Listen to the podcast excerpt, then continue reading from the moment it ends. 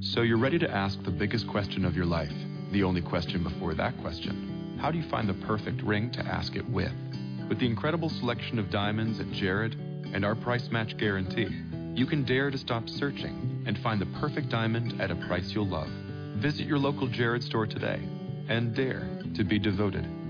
We promise to match any price on a like-loose certified diamond of the same quality from any other jewelry retailer. See jared.com/price match for details.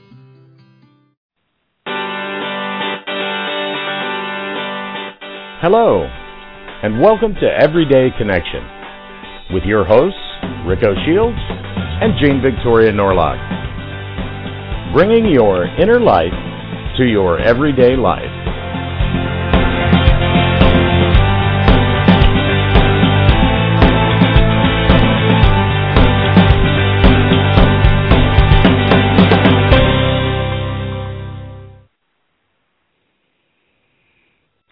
Welcome, everybody, to this July 11th, 2013 episode of Everyday Connection. I'm Rico Shields, and fur to the north, we have Jean Victoria Norlock. How are you, Jean? I still haven't figured out which direction you are, but north works, right? I'm north. All of Canada is north of East, Costa Rica. West, yeah. North, exactly. Like who knows? Maybe I'm straight north. But I don't know which way is northeast from here. I know. We did say we weren't going to lie to our listeners, so I'm sore. Yeah, that's my answer. Yeah. You said how am I? So I'm sore. But for our listeners who like to hear our latest on natural remedies, I've got some really good ones for you this week. Because every time I push my body a little too far, I gotta search for an answer. So today's solution is a mime would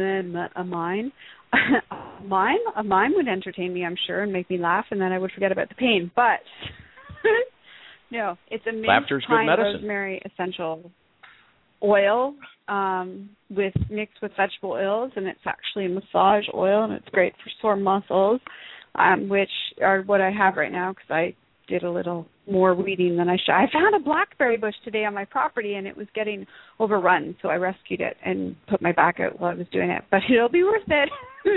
And I'm using also on top of massage oil. And yes, I've broken down and taken some Tylenol with codeine.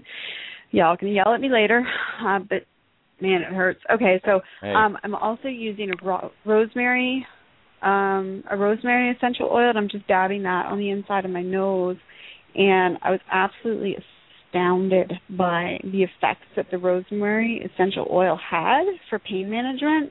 I mean, I think I carry this bottle with me everywhere now that I know how well it works, although I would not recommend using large quantities of it or overusing it, like the frequency of it. I've discovered you can actually dilute it, could be recommended, but you don't have to, but if you overuse it, you will get a headache. So don't do that to yourself because that's not fun. And for you gardeners out there, Rick and I were discussing just before the show, and for our non-chemical friends who have weeds in their walkways, I've found out since I posted it on my Facebook wall that if you dilute it with water, it still works as well, so that's a good thing to know. So you can save yourself some money. But pure white vinegar sprayed on your driveway and your walkways will kill your weeds. And that's exciting because there's no danger there for pets or for the environment. So that's always good news. Yeah. And apparently... no Roundup required. No Roundup required. And apparently Rick has a really good solution for your vegetable gardens, because I'm having... finally got to eat my first couple of peas today, but something has gotten to my peas. Eating all my leaves. So that's not good. I'd like to eat more peas, but if I don't save them soon, and we don't do chemicals here, Rick came up with a solution of soaking some tobacco in water, mixing it with water after it's been soaked overnight, mixing it with water, and then spraying the diluted solution on the leaves, and that should kill any little aphids or spider mites that are eating your eat your vegetables. So there you go. There's your natural solutions tips for today. Yeah. It's something my grandmother used. It's particularly effective, aphids, other sucking little insects.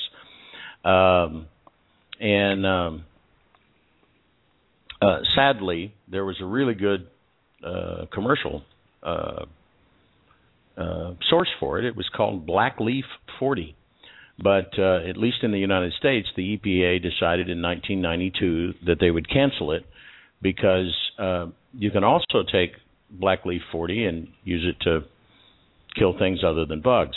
And so they canceled it. And besides, you know, it's natural and the EPA seems, well, we won't get into, you know, pushing chemicals or anything. We don't want any of that natural stuff. Come on. Better living through chemistry. You know, that's what they used to say about Dow Chemical Company. And didn't they make napalm and Agent Orange and all that? Anyway.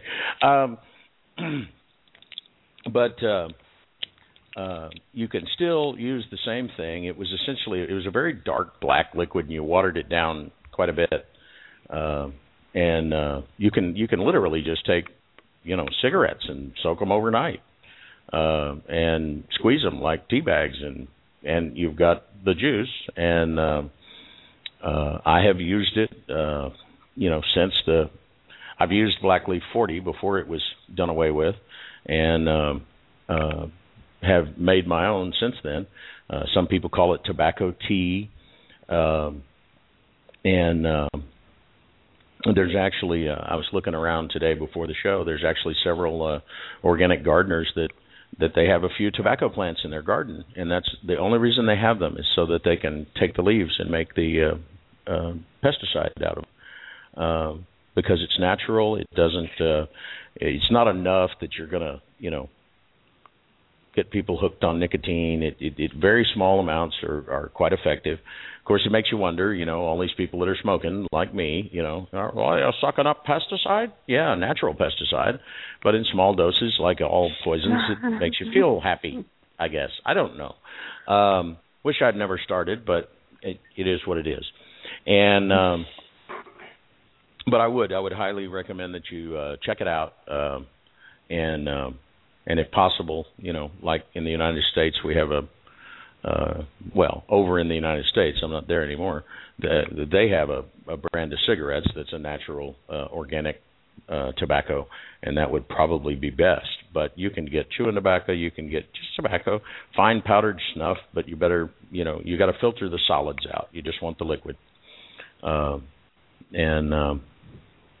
Good stuff. Absolutely. And there's organic solutions available almost everywhere. So, but that's the one I'm going to try tomorrow. So I'll let you guys know next week how that worked, if my peas have been saved, because that would be wonderful. And the vinegar does work. That one I guarantee as a viable solution, because I have actually tried it already. And oh my goodness, it's wonderful. Just wonderful that I don't have to bend and stoop and weed anymore my driveway, because wow. And you don't have to go buy something that's not good, that destroys the environment and does what we don't know, because they don't really test it that way. But and as usual, you know, Jean will report back. We stick with the truth. You know, this is the idea, and she's going to try it. Absolutely. If I'm full of baloney, she'll be happy to tell you, because she's certainly happy to tell me when I'm full of it. If he's lying to me, if he's lying to me, you guys will be the first to know. Yeah. And yeah, I do tell the truth. You know, I mean, like the rosemary thing, be cautious with this essential oil if you're going to use it. And you're going to apply it the way I've been applying it, and that's for like immediate pain relief for muscular and inflammation. The rosemary is, but like I said, do not overuse it, because the headache is not fun, and it's just going to add to your discomfort. So be cautious. You know, like, well, like many remedies, don't overdo it. It's, you know. Yeah, I mean, everything in moderation, right? And you can get excited about the fact that it works so well. You want more. Yeah, no, don't do that. No. You don't know. Yes. And remember, you know, to utilize your Google. Darn it. There's a huge amount of foods out there that, especially at this time of year, where everybody is in the garden and they're working. There's a lot more physical work going on at this time of year. People are painting their houses and, you know, I mean, doing all this kind of physical labor. And they're doing it in the heat, and there's humidity and all that stuff. So your muscles are really taking a beating, and I get that. So the other thing is to be aware of what you're intaking diet-wise. Part of my problem today is that I had fried chicken last night. So, yes, I had bread. And, man, I ever gluten, tell the difference today. So, yeah, bloody gets me every time, well, I'm telling you. So be aware of the foods that you're eating as well. And up your intake of your natural anti-inflammatory foods, one of which is my favorite, blueberries. So, you know, if you can up your intake of blueberries, that's always healthy. And they're easy to find this stuff on Google. Google anti-inflammatory foods, and you'll get lists, and it'll be good. Lists and lists. And the same thing with organic pest control. I know people that have... made teas from hot chili peppers. One of the commercial things you can get, it's called Safer Soap. It's really just a drop of dishwashing liquid in a bunch of water. And not enough to bother your plants, but the bugs don't like it. It's icky, and they won't eat the plant because it's icky. But it's not going to be there and bother people when the stuff is harvested. So, you know, the options are there. They're easy. They're less expensive generally. And so what? Well, why would you know, and go with the big, you know, commercial stuff just because it's got a flashy, colorful label and a skull and crossbones? I'm telling you, the Black Leaf 40 had a big skull and crossbones on it because if you drank the bottle, you would have keeled over yourself. So that's why they finally delisted it. But I will add, just quickly, we're pushing the patience test a little bit on our guest, but everybody probably saw that Tuesday we did not go on the air except with a repeat episode, a replay, really one of the first times that we've done that, except for, you know, Christmas break. And I have talked to probably almost a dozen people that the last 2 days were just crummy and icky, and they were irritable, and they were frustrated, and they were angry. And so if you've been feeling a little bit not bunnies and rainbows the last 2 days, you're not alone. And just like any storm, it passes and the sun rises again. So hang on and breathe. Don't forget to breathe. It's very important. One of my favorite things, breathing. Really. Yeah, I like it. It's been a lot of communication breakdown in the last couple of days. I can only guess that it's an energetic thing. I'm sure our friend Robert has some kind of I was going to say, you know, Robert probably planetary knows. Alignment answer. Yeah. but it boils down to pretty much everybody is experiencing the same stuff. So technology's failing, your communications are failing, you're getting frustrated, your tempers are flaring. Your moods are shifting at a rate that you just can't even control. Keep up with. Just let it go. Just take a couple days off and USA and get back to you. Don't use that as another reason to beat yourself up. The world will still be there when you get back. Don't use it as another reason to beat yourself up, because that's just really, come on. Everybody's doing the best they can with what they got where they are. And it's more than good enough, really. I promise. So, you think he's passed the patience test? That's 13 minutes he's listened to us babble on. Wow. We have with us tonight an author. We have authors often. We love writers and creative folks. And this one also has a magical friend. And I have a magical friend. It's a dog instead of a cat, but... he's written a book about this magical friend cat named Lily.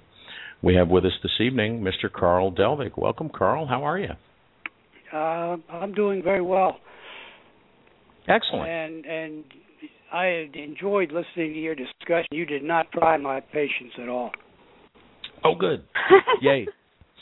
We like that. Well, that's good. That's good. Do you have anything to add? Do you have any natural remedies that you know of that you've used yourself? Well, just soap and water. Yeah. Just plain soap and water. Yeah, that one works, eh? Yeah, it does. Good for aphids. Okay, yeah. That's good to know. It's good to know because I might be some soap. And then there's shoe leather. Step on leather? Step on them. Ah. Works every time. Oh, you can use a hammer. Shoe leather. Yeah, you could always use a hammer. Absolutely. If I could see the things, I would. Whatever I've got eating my peas, they're pretty small. I can't see them, so and I'm starting to think they only come around when I'm not there. Here's my thought every morning, about the back. There's more holes in my plants. They're great for the no-see-um. Yeah. Oh man, hate no-see-ums. They get you every time. So Carl, we'll get right started on to you and your adventures, so to speak. So the big question of the night, who on earth are you and what do you do? Well, my name is Carl Delvick. Right at the present time, I'm a retiree. When I was living in Florida, I worked at several places. I worked at Ticketmaster. I worked at some insurance companies, telephone companies, and that sort of thing. And I've lived in Dallas this time for about 2 years. I lived here about 4 years ago, and I was here for about 3 years, and I'm just basically retired, and I have a lot of friends on Facebook, and I've been telling them about Lily, and Lily does this, and Lily does that, and everything. Someone suggested, why don't you just write a book? So I've written a book. That's awesome. That's awesome. How many people get told write a book and don't? I'm a first-time author. You know, this is my first attempt at fiction writing, although I have written, you know, I've done other kinds of writing, you know, but this is my first attempt at fiction writing, and people tell me it's not that bad for, you know, for a first-timer. I've had good reviews and everything, and I think it, you know, what I've done, though, is I'm self-publishing. I have my book in CreateSpace, which is a self-publishing tool of Amazon. I think I like the idea of doing this on my own, being independent, sink or swim on my own, as opposed to just dealing with conventional publishing and just taking what they give you. I hope this statement is not controversial. Oh, no, darling, I'm self-published for that very reason. All four of my books are published through a self-publishing organization. In fact, my third one is not even through my publishing company. It's completely independent on my own, and I totally agree with you. I don't want to hand my power over to a big corporate publishing organization, so I have aligned myself with a very small, although he is growing rapidly, but it's a business run. It started as a self-publishing company. It's now a full-fledged publishing company, but it's a small family-run business. And my reasons are strictly with regards to the environmental impact. I mean, I just don't believe that there's ever a reason why, with today's technology, we should have books sitting on shelves in stores. I think it's ludicrous. I think it's absolutely disgusting that we are still cutting down millions of trees a year to be able to produce these books that are sitting in shelves and in storerooms when we have the ability right now with technology to print out books on demand. So I've gone with a smaller company, and they do only print-on-demand publishing and e-book publishing. And so I agree with you completely, and I totally support you in that. It's good for you. Good for you. And one of the reasons why I've written this book, I mean, of course, I'm going to be honest with you. I want to make some money from this. Yeah. But that's not the sole reason. Nothing wrong with it, with having some money, really. People that think that's nothing the answer. Nothing wrong with that at all. But nothing wrong with having some money. We like it. But I also want to. What I also want to do. This book is targeted towards what are called middle readers, ages 8, 9 to 12. And the idea is to teach them compassion for animals, and also zero tolerance for any sort of abuse or exploitation of animals. Now, don't misunderstand me. I'm not a vegan. I mean, I do eat meat sometimes. I just can't see myself living off of foliage. You know, it's kind of bland and boring. Me either. But my main objection is the use of animals for experimentation and product testing. For one thing, in addition to the fact that it's inhumane, you don't get accurate results from animals, from cats, rabbits, and ultimately it has to be tested on humans anyway. So why not start with humans? That's my basic premise. I mean, that's a little controversial, probably. Well, I think it's been proven. How many cosmetic companies and shampoo companies and other companies have gone completely free of animal testing, and they call them cruelty-free products, and they're awesome products. I use a lot of them myself, and they've proven that they can formulate, test, not hurt the people, and badly if they have an allergic reaction, then they reformulate. But and no need for this. Man, don't get me started about animal testing. Okay. Something I would like to do. Okay, you there? No, go ahead, Carl. I was just going to say I wanted to read a few excerpts from my book, and I'll start with the first chapter. First paragraph of the first chapter. Are you with me? Yeah. You bet. That's great. Okay. Chapter 1. Lily was an extraordinary cat from the very day of her birth in DeBerry, Florida. She had been the sole survivor of a litter of 6 kittens. Her father was a large black cat named Shadow, and her mother, Nova, a large white cat. Both had been research subjects in a government-funded laboratory.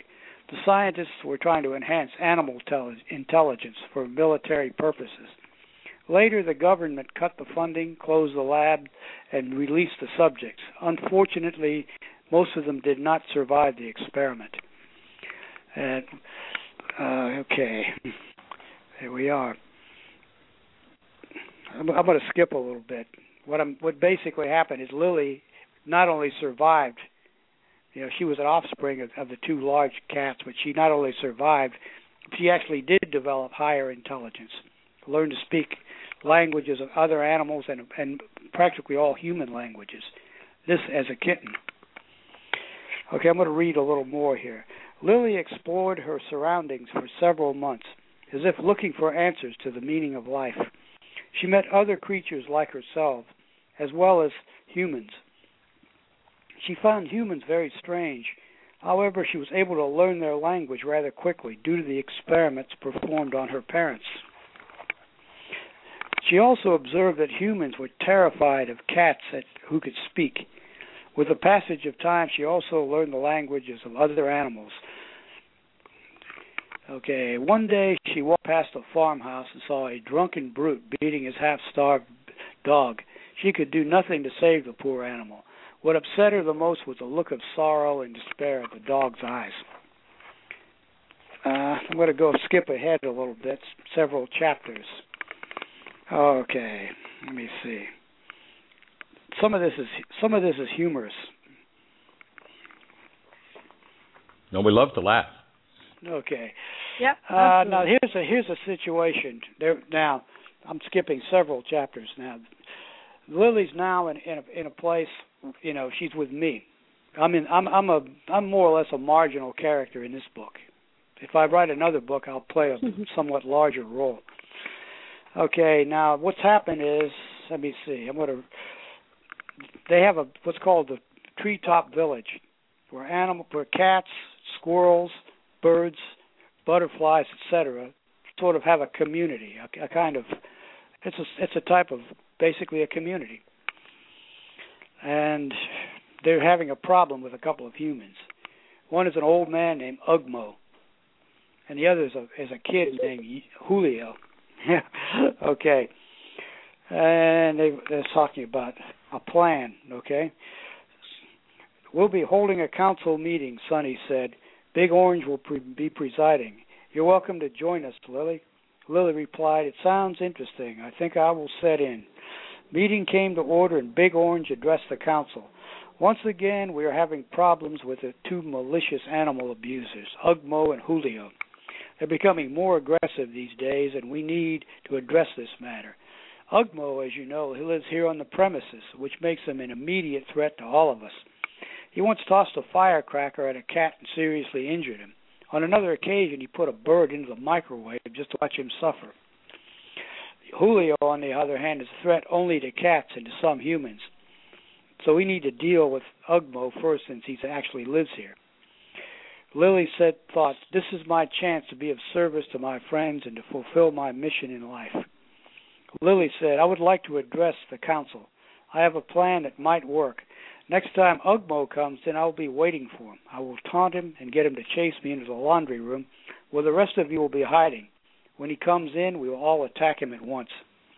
Okay, the plan worked out well, according to this. Now we're going to go to the one with Julio. This is interesting. Julio is back again. He's put broken glass in the swimming pool and injured a little girl. Because of his youth, he is faster and stronger than Ugmo and only half as stupid. He will not be easy to dispose of.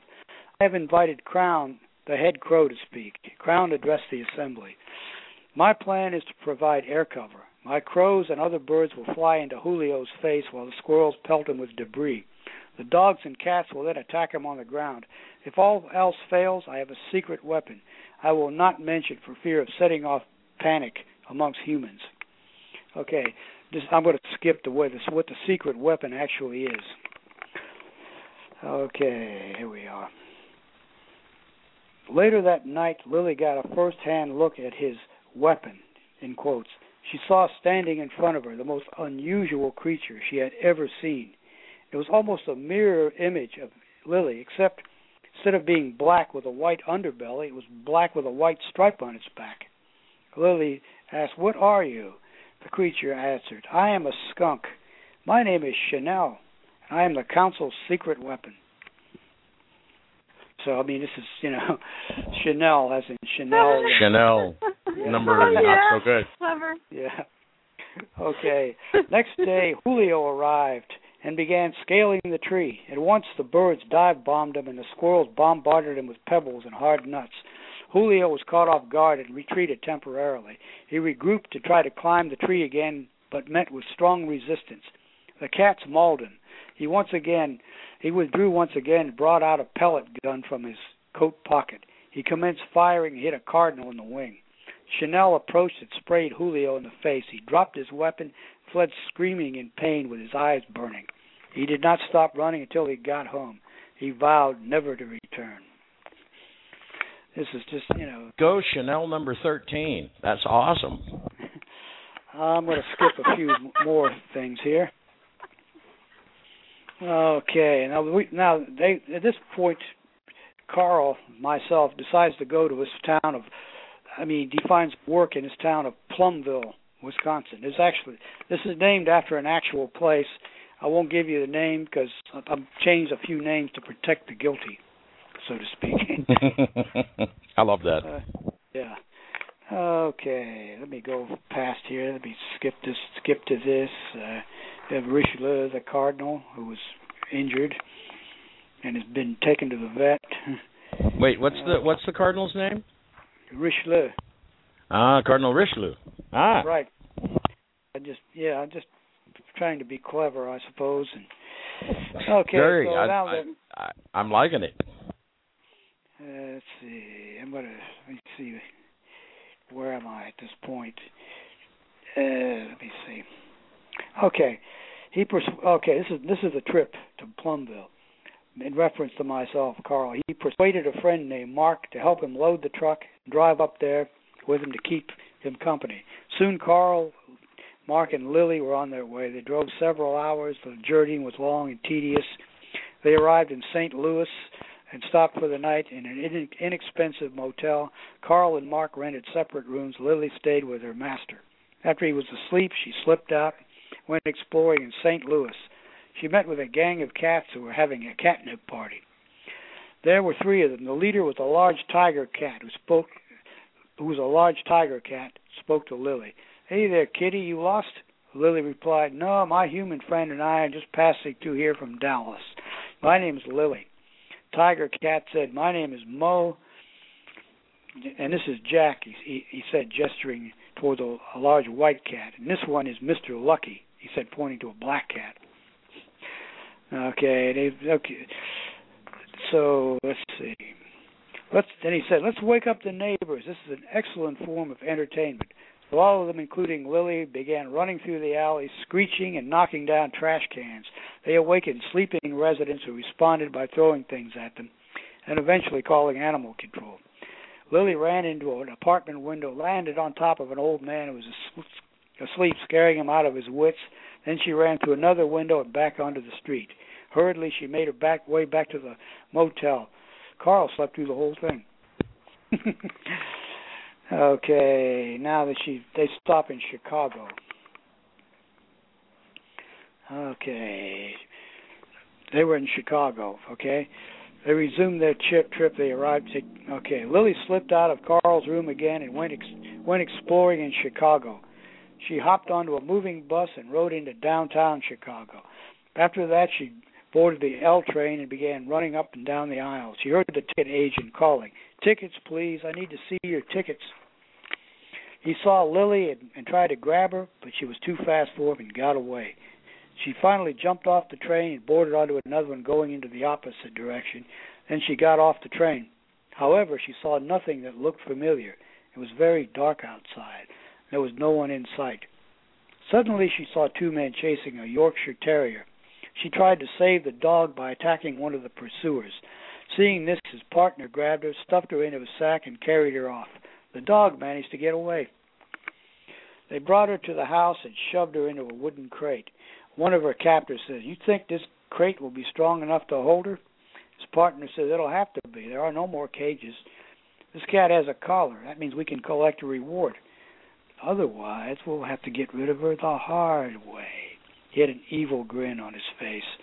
When the two criminals left, Lily noticed there were three other animals in the room. There were two dogs in a cage and a chattering parrot. She noticed the crate was flimsy and one of the boards was broken. She pushed on it till it came loose and squeezed out of the crate. The parrot spoke to her for the first time. "If you get me out of this cage, I can get to a phone and call the police." Okay, to make a long story short, they got him arrested, and, she got back into the hotel and everything, and they're trying to figure out why Lily sleeps so much. So they took her to a vet and all said blah, blah, all the rest of that, Okay, I'm skipping around here. Are you with me? Oh, yeah, we're still with you. Yeah. It's funny stuff. Okay, now, let's see. They've got some friends. She's made some friends. She has two cats. One of them is named Maxim. The other is named Buttercup. And she's also made friends with a few others. Oh, and also made friends with a porcupine named Porcena. Now we're going to start here on one of their missions.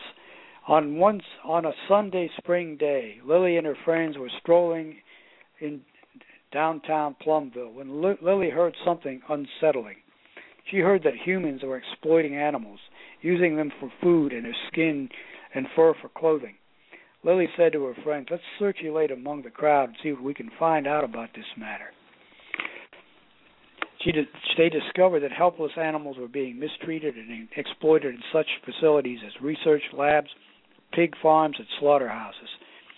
Okay, now there's a dog show. Okay, now I'm just gonna skip to a lot of this give a little bit of explanation. There's a dog show with this old lady. They call her Pruneface because she's, you know, a lot of wrinkles. And let me see. Okay. Okay, his owner is a rich old crone who wins the contest every day because she either bribes or coerces the judges into declaring her the winner. I know her dog hates her. The dog is named Bizet. That's a composer. He hates... Her nickname is Pruneface. Lily concocted the perfect plan. She addressed her friends. I will create a diversion by taunting Bizet, and in the confusion, Maxim and Buttercup can release the other dogs. Porcena will provide cover by shooting his quills when it becomes necessary. The next day, the dog show began. The runway was set up, and a refreshment table was just below it. Pruneface was there early. She was overdressed as usual, wearing a ball gown, a diamond tiara, and too much makeup, none of which did anything to improve her appearance. The announcer called the first contestant, who was always Pruneface. Bizet began his walk with Pruneface holding his leash. Lily and Buttercup jumped onto the runway and agitated Bizet. The dog strained at his leash trying to get to the cats. Pruneface was dragged off the runway and ended up falling onto the refreshment table, spilling the contents all over herself. She sat on the street with chocolate mousse in her hair and her favorite ball gown stained with grape marmalade. She began crying, which smeared her mascara. Black streaks trailed down her wrinkled face. Pruneface was so embarrassed that she never went out in public again. I mean, this is... I mean, I don't know. I kind of thought it was amusing. Yeah. What do you think? It is. It is an amusing story. I'm curious, though, Carl, because before you read this, the whole book, darling, I have a couple questions for you. Oh, sure. But because, I mean, it's not just about the content of the book, is it? It's about the journey of the author, and that's what our listeners are used to hearing. It's about the journey of the person. So, It's not every day that you hear somebody say, well, somebody suggested that I write my stories into a book, so I just decided to do it. I mean, what kind of drove you to do that? Is this something that you'd wanted to do for a while, or did you just... Well, I've been told on occasions that the way I speak and the things I talk about, I sound like somebody who could be a writer. And I've never believed this about myself, and I thought I'd just give it a try. Just to see, you know, I considered, but I had nothing to lose. I mean, I'm retired. I have nothing else to do with myself, and I just thought I'd give it a shot. Yeah. And how did you find the process? Pardon? Oh, how did I find it? How did you find the process? How was the process for you? Yeah, the creative process. How was the process for you? Because that's quite the undertaking. Well, what I as I said, I wrote a lot of drafts, you know, and everything, and some of them. I mean, the storyline. People always said the storyline was great, but you need to learn more about the writing craft. And I went to this writers network here in Dallas, and they were telling me, well, you need to give it more. You need to organize it a little better. You need to have a certain continuity to it, you know, and you need to keep tension building, and keep the and have what are called hooks to keep people interested.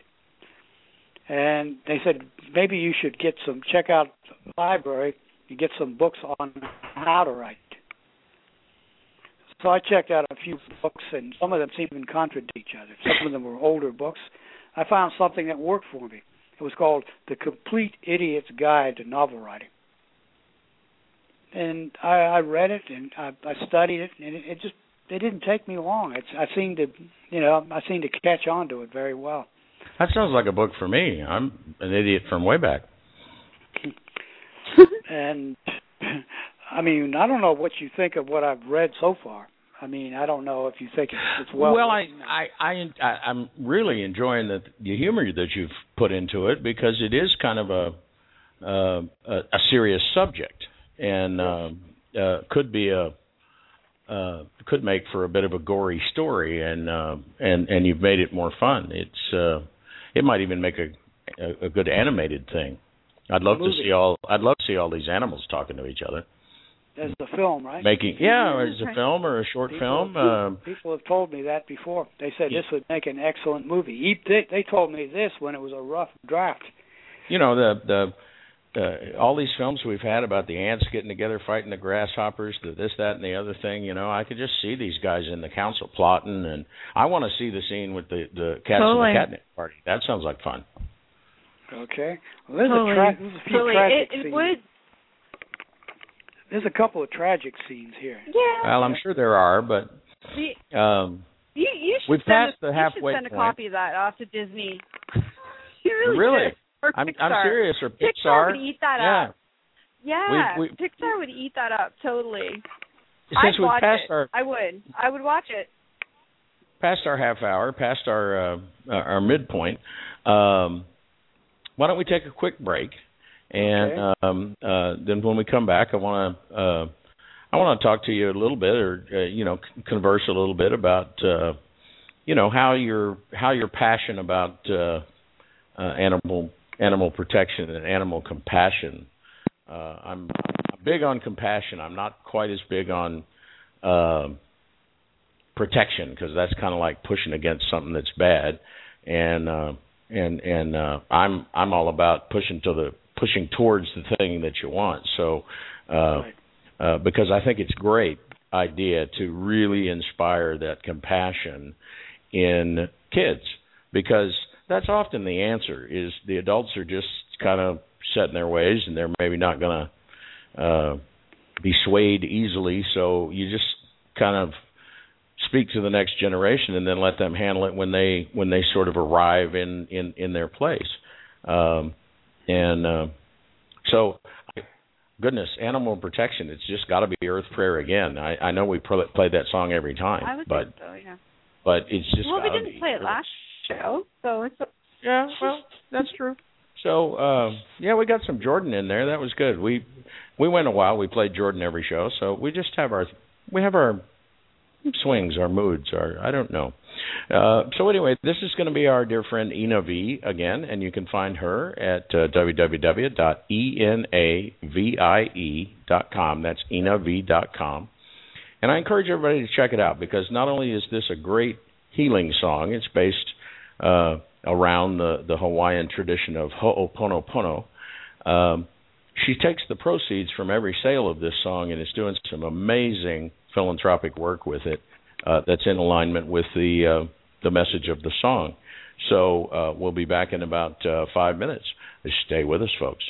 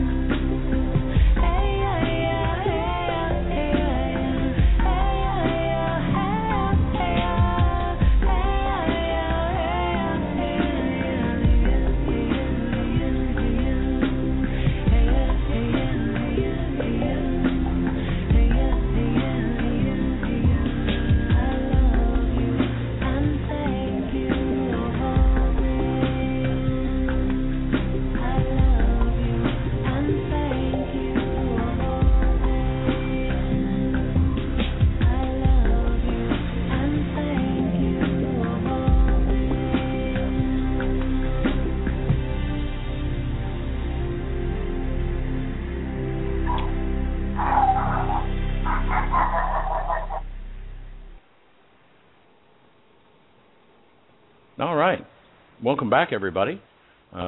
Somebody's dogs really enjoyed the music. That's awesome. We often get dog punctuation from, I have one, Jean has three. We like dog punctuation. It's good. Exclamation points from the dogs. But again, that was our dear friend EnaVie. And you find her at EnaVie.com. And check her out. She's got lots more great music. But just love that song. It engenders in me the peaceful feeling that I think she was after, and that's just awesome.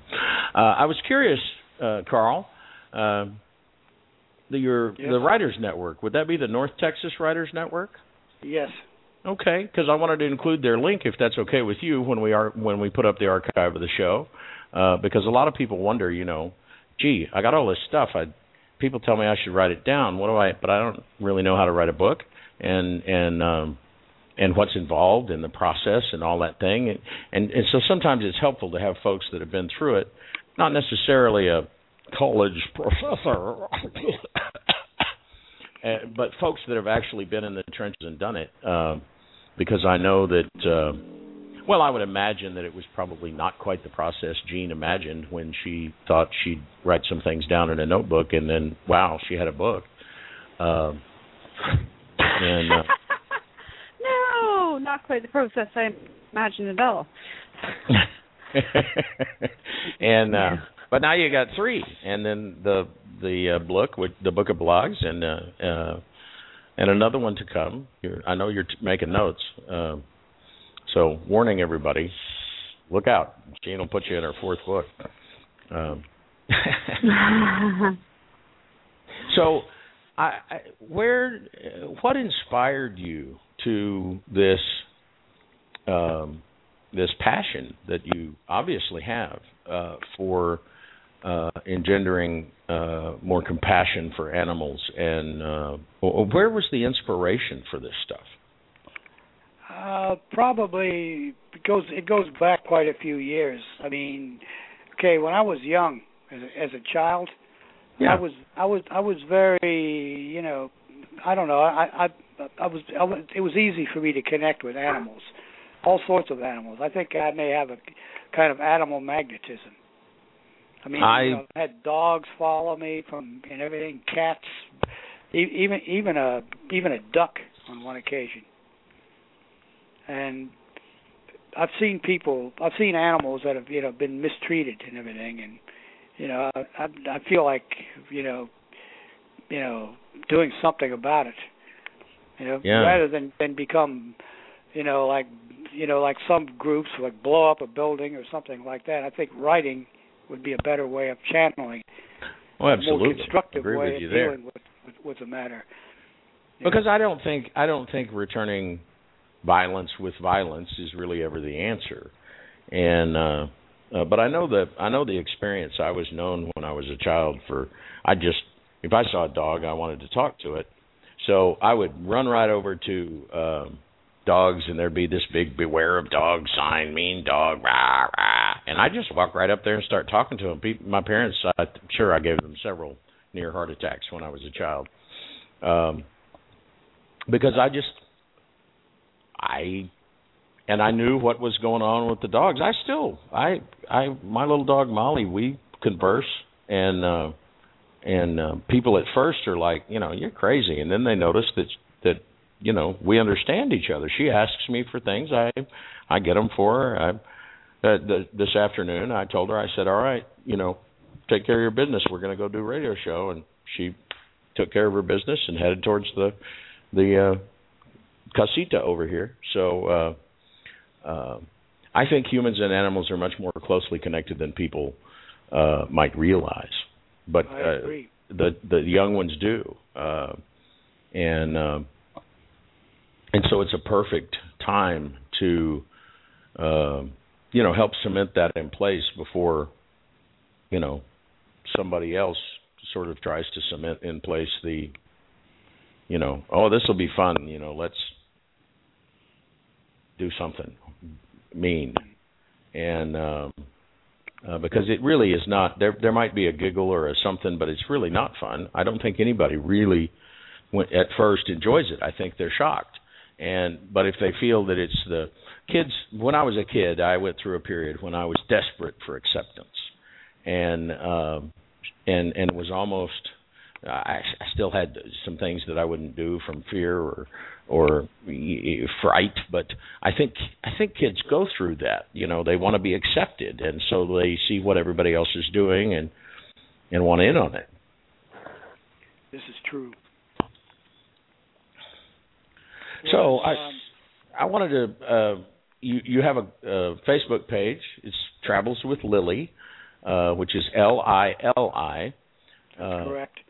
And no double L in there or Y's. It's LILI. So if you go to Facebook, folks, you just type in to the little search box, Travels with Lily, LILI. You'll find the page right at the top and information there. And, of course, on the archive of the show that we'll have up this weekend, we'll have links. And I know that your book's available at Amazon, so we'll put a link to Amazon there where people can just click on it and go directly to your book. I'm sure it's probably also available like BarnesandNoble.com and those online booksellers. Kindle books as well. Kindle, Amazon, e-books. Kindle. Yes, e-books, yeah. I'm kind of fond of e-books, but I'm a techie guy, and That's the wave of the future. I think all boats will be. No trees required. Now, I do still have a sort of a thing for books. You go in an old used bookstore and that smell, or an old library, that smell, and it's a combination of dust and paper and leather, and it just. I have over 1,300 books. Wow! I'm gonna come visit and look at your library. That sounds awesome. Mm-hmm. I also have 1,408. Music CDs, and I've got them all on spools, so they're easy to compact. So the stuff isn't really just all over the place or anything. I've got bookshelves with books behind other books. It's got a front row and a back row within the shelf. You demote some of the books to the back row. Right. Well, I mean, I know where they are. It's mostly history. I have a wide range of interests. I mean, history fascinates me, but, I have books on, a lot of things, sociology, psychology, some science books. Well, and I think that shows. Like you said, the inspiration for this goes way back to when you were a child, and all those things in your experience along the road have contributed to the story, and it's a great story. I hope that our listeners will check it out. Like I said, we'll have the link there, but you can always just. The easiest way to find it would be at Facebook with Travels with Lily, Lili, and you'll find Carl's page there. And of course, same thing. Go to Amazon, Barnes & Noble, type in Travels with Lily. When I did, it came right up. It was very easy to find. So I hope everybody checks it out. That's one reason that we kind of shifted gears to get into your inspiration and the process. We don't want to give them the whole story. We want them to go buy the book. Because it sounds like a wonderful story, and some great humor in there, and I like your sense of humor. Chanel the skunk is awesome. That's just great. Chanel number 13. It's all skunks should just take that on. And we will put a link to the North Texas Writers Network, but I encourage people wherever you are, you can just put in there. Writers Network or Writers Group, and put the name of your town, you're liable to find one. And the North Texas Writers Network can be found over at Meetup, meetup.com, and you'll find you have an interest or a passion and you're not sure how to follow it. There's almost always a group somewhere on Meetup or on Facebook that can help you with that, because it's one of our prime missions here at Everyday Connection is to encourage people to follow your passion. You don't have to jump off the cliff. You can just, follow it to the best of your ability, and work on it here and there. But Facebook, Meetup are great resources for finding some like-minded folks that you can get with for some good tips and some support.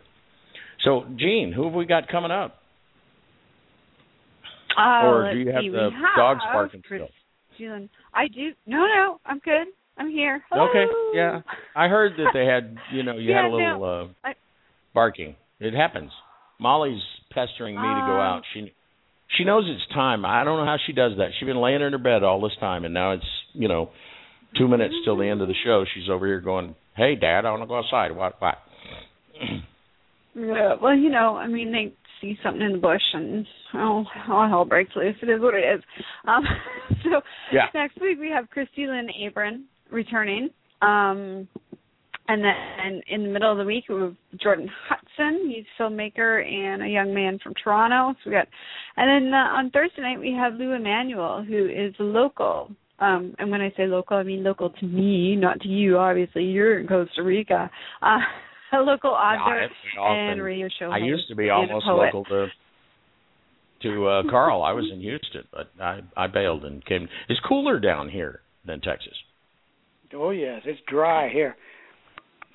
It's very. It was 103 degrees today. Oy vey. And they were predicting dry weather today. All of a sudden, a thunderstorm passes through just like that. It's over. Nice. Now. Probably cooled it off just a tad. I like that when that happens. But we have some great guests coming up.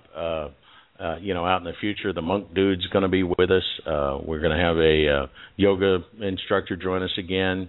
Ganja yoga, G-A-N-J-A. It's probably not what it sounds like to some people, but it is a yoga tradition, and we're going to hear about that. And on the 25th, Simran Singh is going to be here to tell us about the stuff that she's doing. She had a great appearance on TEDx, so that's going to be a lot of fun. Carl, I just really want to thank you for sharing your time with us and sharing your talent with the world and your passion. The pleasure is all mine. I think that's just awesome. And really, folks, go to Facebook, type in Travels with Lily, L-I-L-I, and check it out, because it sounds like a wonderful book, and I'm looking forward to reading it. Everybody have a wonderful weekend. Join us Tuesday night with Christy Lynn Abram. And until then, to our mother, to each other, and especially to yourselves, stay connected. Good night, everybody.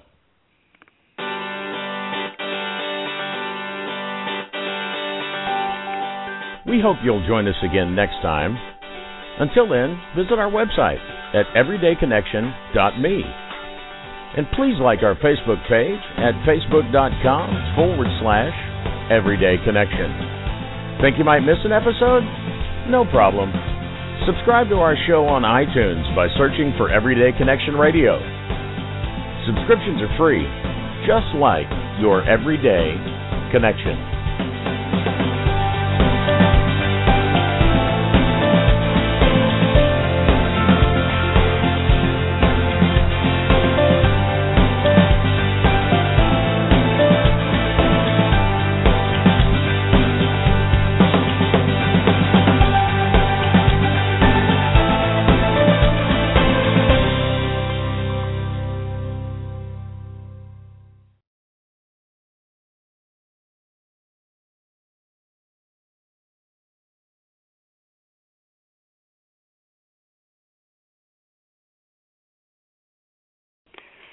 So you're ready to ask the biggest question of your life, the only question before that question. How do you find the perfect ring to ask it with?